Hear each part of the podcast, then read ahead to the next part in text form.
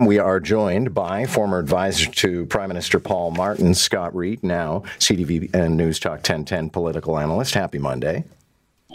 Good morning. It is a happy Monday. I, uh, I, I, I'm, I'm old today, John. My my youngest child turns 10 goes double digits. So so the creeping specter of uh, mortality is all over me because i can see my even my youngest now is getting older. Wow and people say i'm dark.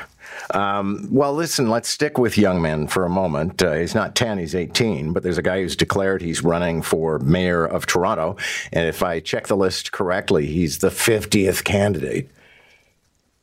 Yeah I, got I got two words for this kid model parliament. You're going to be surprised by this take, but I knew this kid. I am the nerd who had a lifelong interest in politics.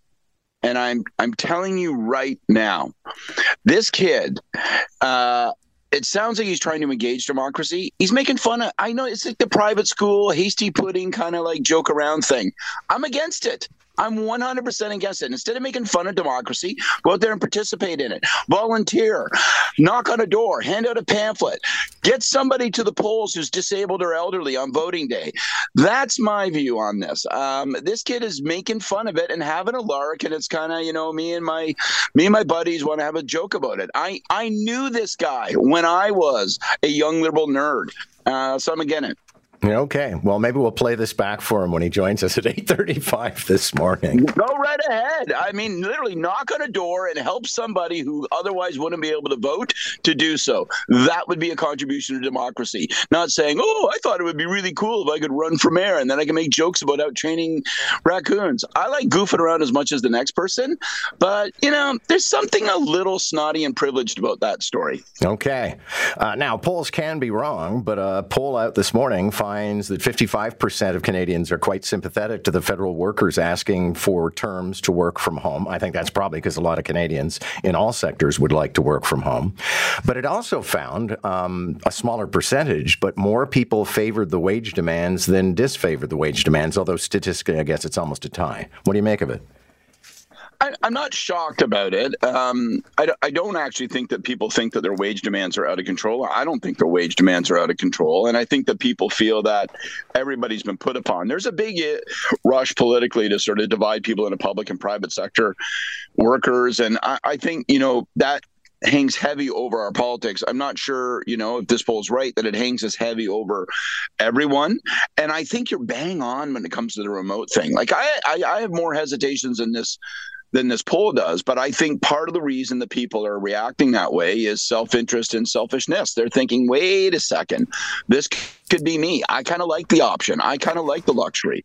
To me, the employer should be able to hold the hammer. The employer should be able to say, sorry, no, uh, you got to get out of your uh, Wonder Woman underoos and get into the office, Scott. But, um, yeah, I'm not. I'm not shocked by these numbers.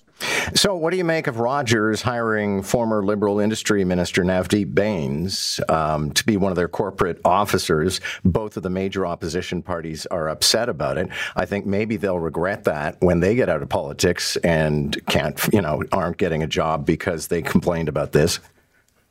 Well, you know. There's a massive cooling off period. So first of all, I should say that Nav is a friend of mine, so I'll declare that. Um, he's someone I've known a long time and have a lot of respect for, um, and I think he's a good hire. I think the guy's super personal and smart. Uh, there are long protections like over five years you're not permitted to do any lobbying and that kind of stuff so you know if you want to say in addition to that we're going to have even greater exclusions and restrictions on people's ability to take a job i mean where Lisa Raitt went to a bank. Um, you know, lots of people take jobs at some point, and how long and for how to what extent are you going to restrict people's ability to seek employment? Keep him from lobbying because he was industry minister not long ago, for sure. Can't do that for five years by law. Beyond that, what's the argument for keeping this guy in a silver box and throwing him to the bottom of the ocean? I think it's too much.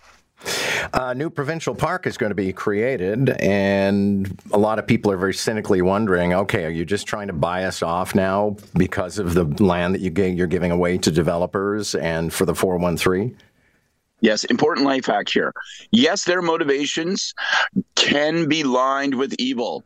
But if the evil motivation results in a good thing, applaud it anyway. That's my life philosophy.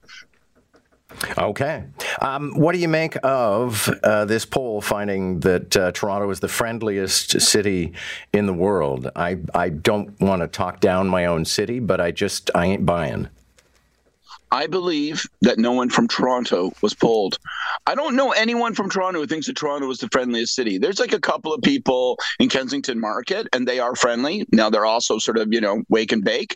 But I think that this comes from a far and away land, and this is an impression because everybody in Toronto is cynical about Toronto, and everybody outside of Toronto, as a guy who grew up in Prince Edward County, I can tell you everybody outside of Toronto within the country, certainly within the province, uh, wants us all to fall from a great height. So uh, I think this has to be like the people of Malaysia think it's super friendly here.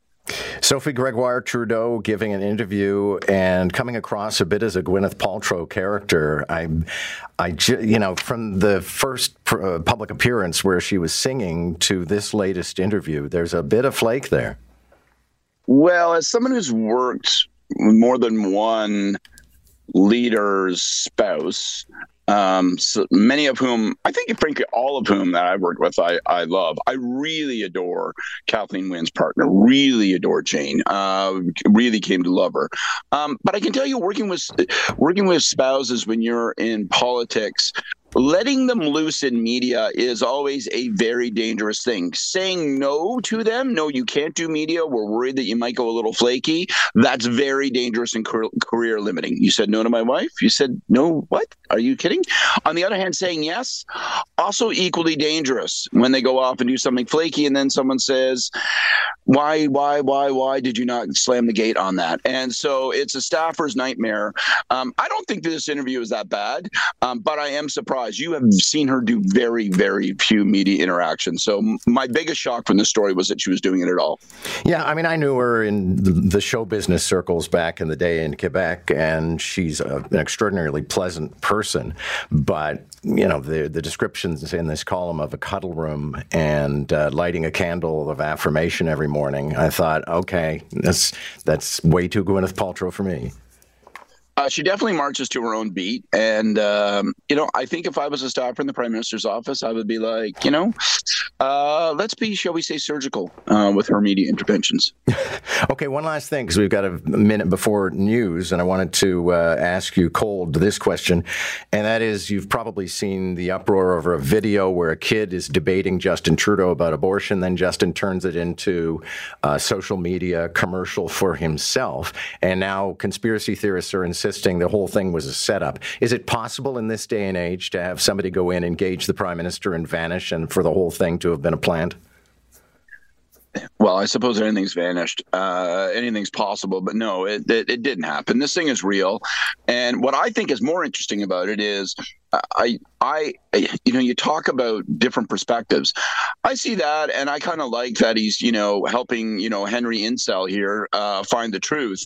But I know many people, and not just crazy haters, who look at it and go, I feel like he's kicking down a little bit. So I think it's an interesting decision to turn it into uh, a piece of propaganda, if you will, because I do think it cuts differently depending upon what your view already is of uh, of Justin Trudeau. But was it faked? No. Kubrick is dead. Okay, uh, the moon landing it happened, and this is not false. Oh, but the flag flapped. Okay, thanks a lot, Scott.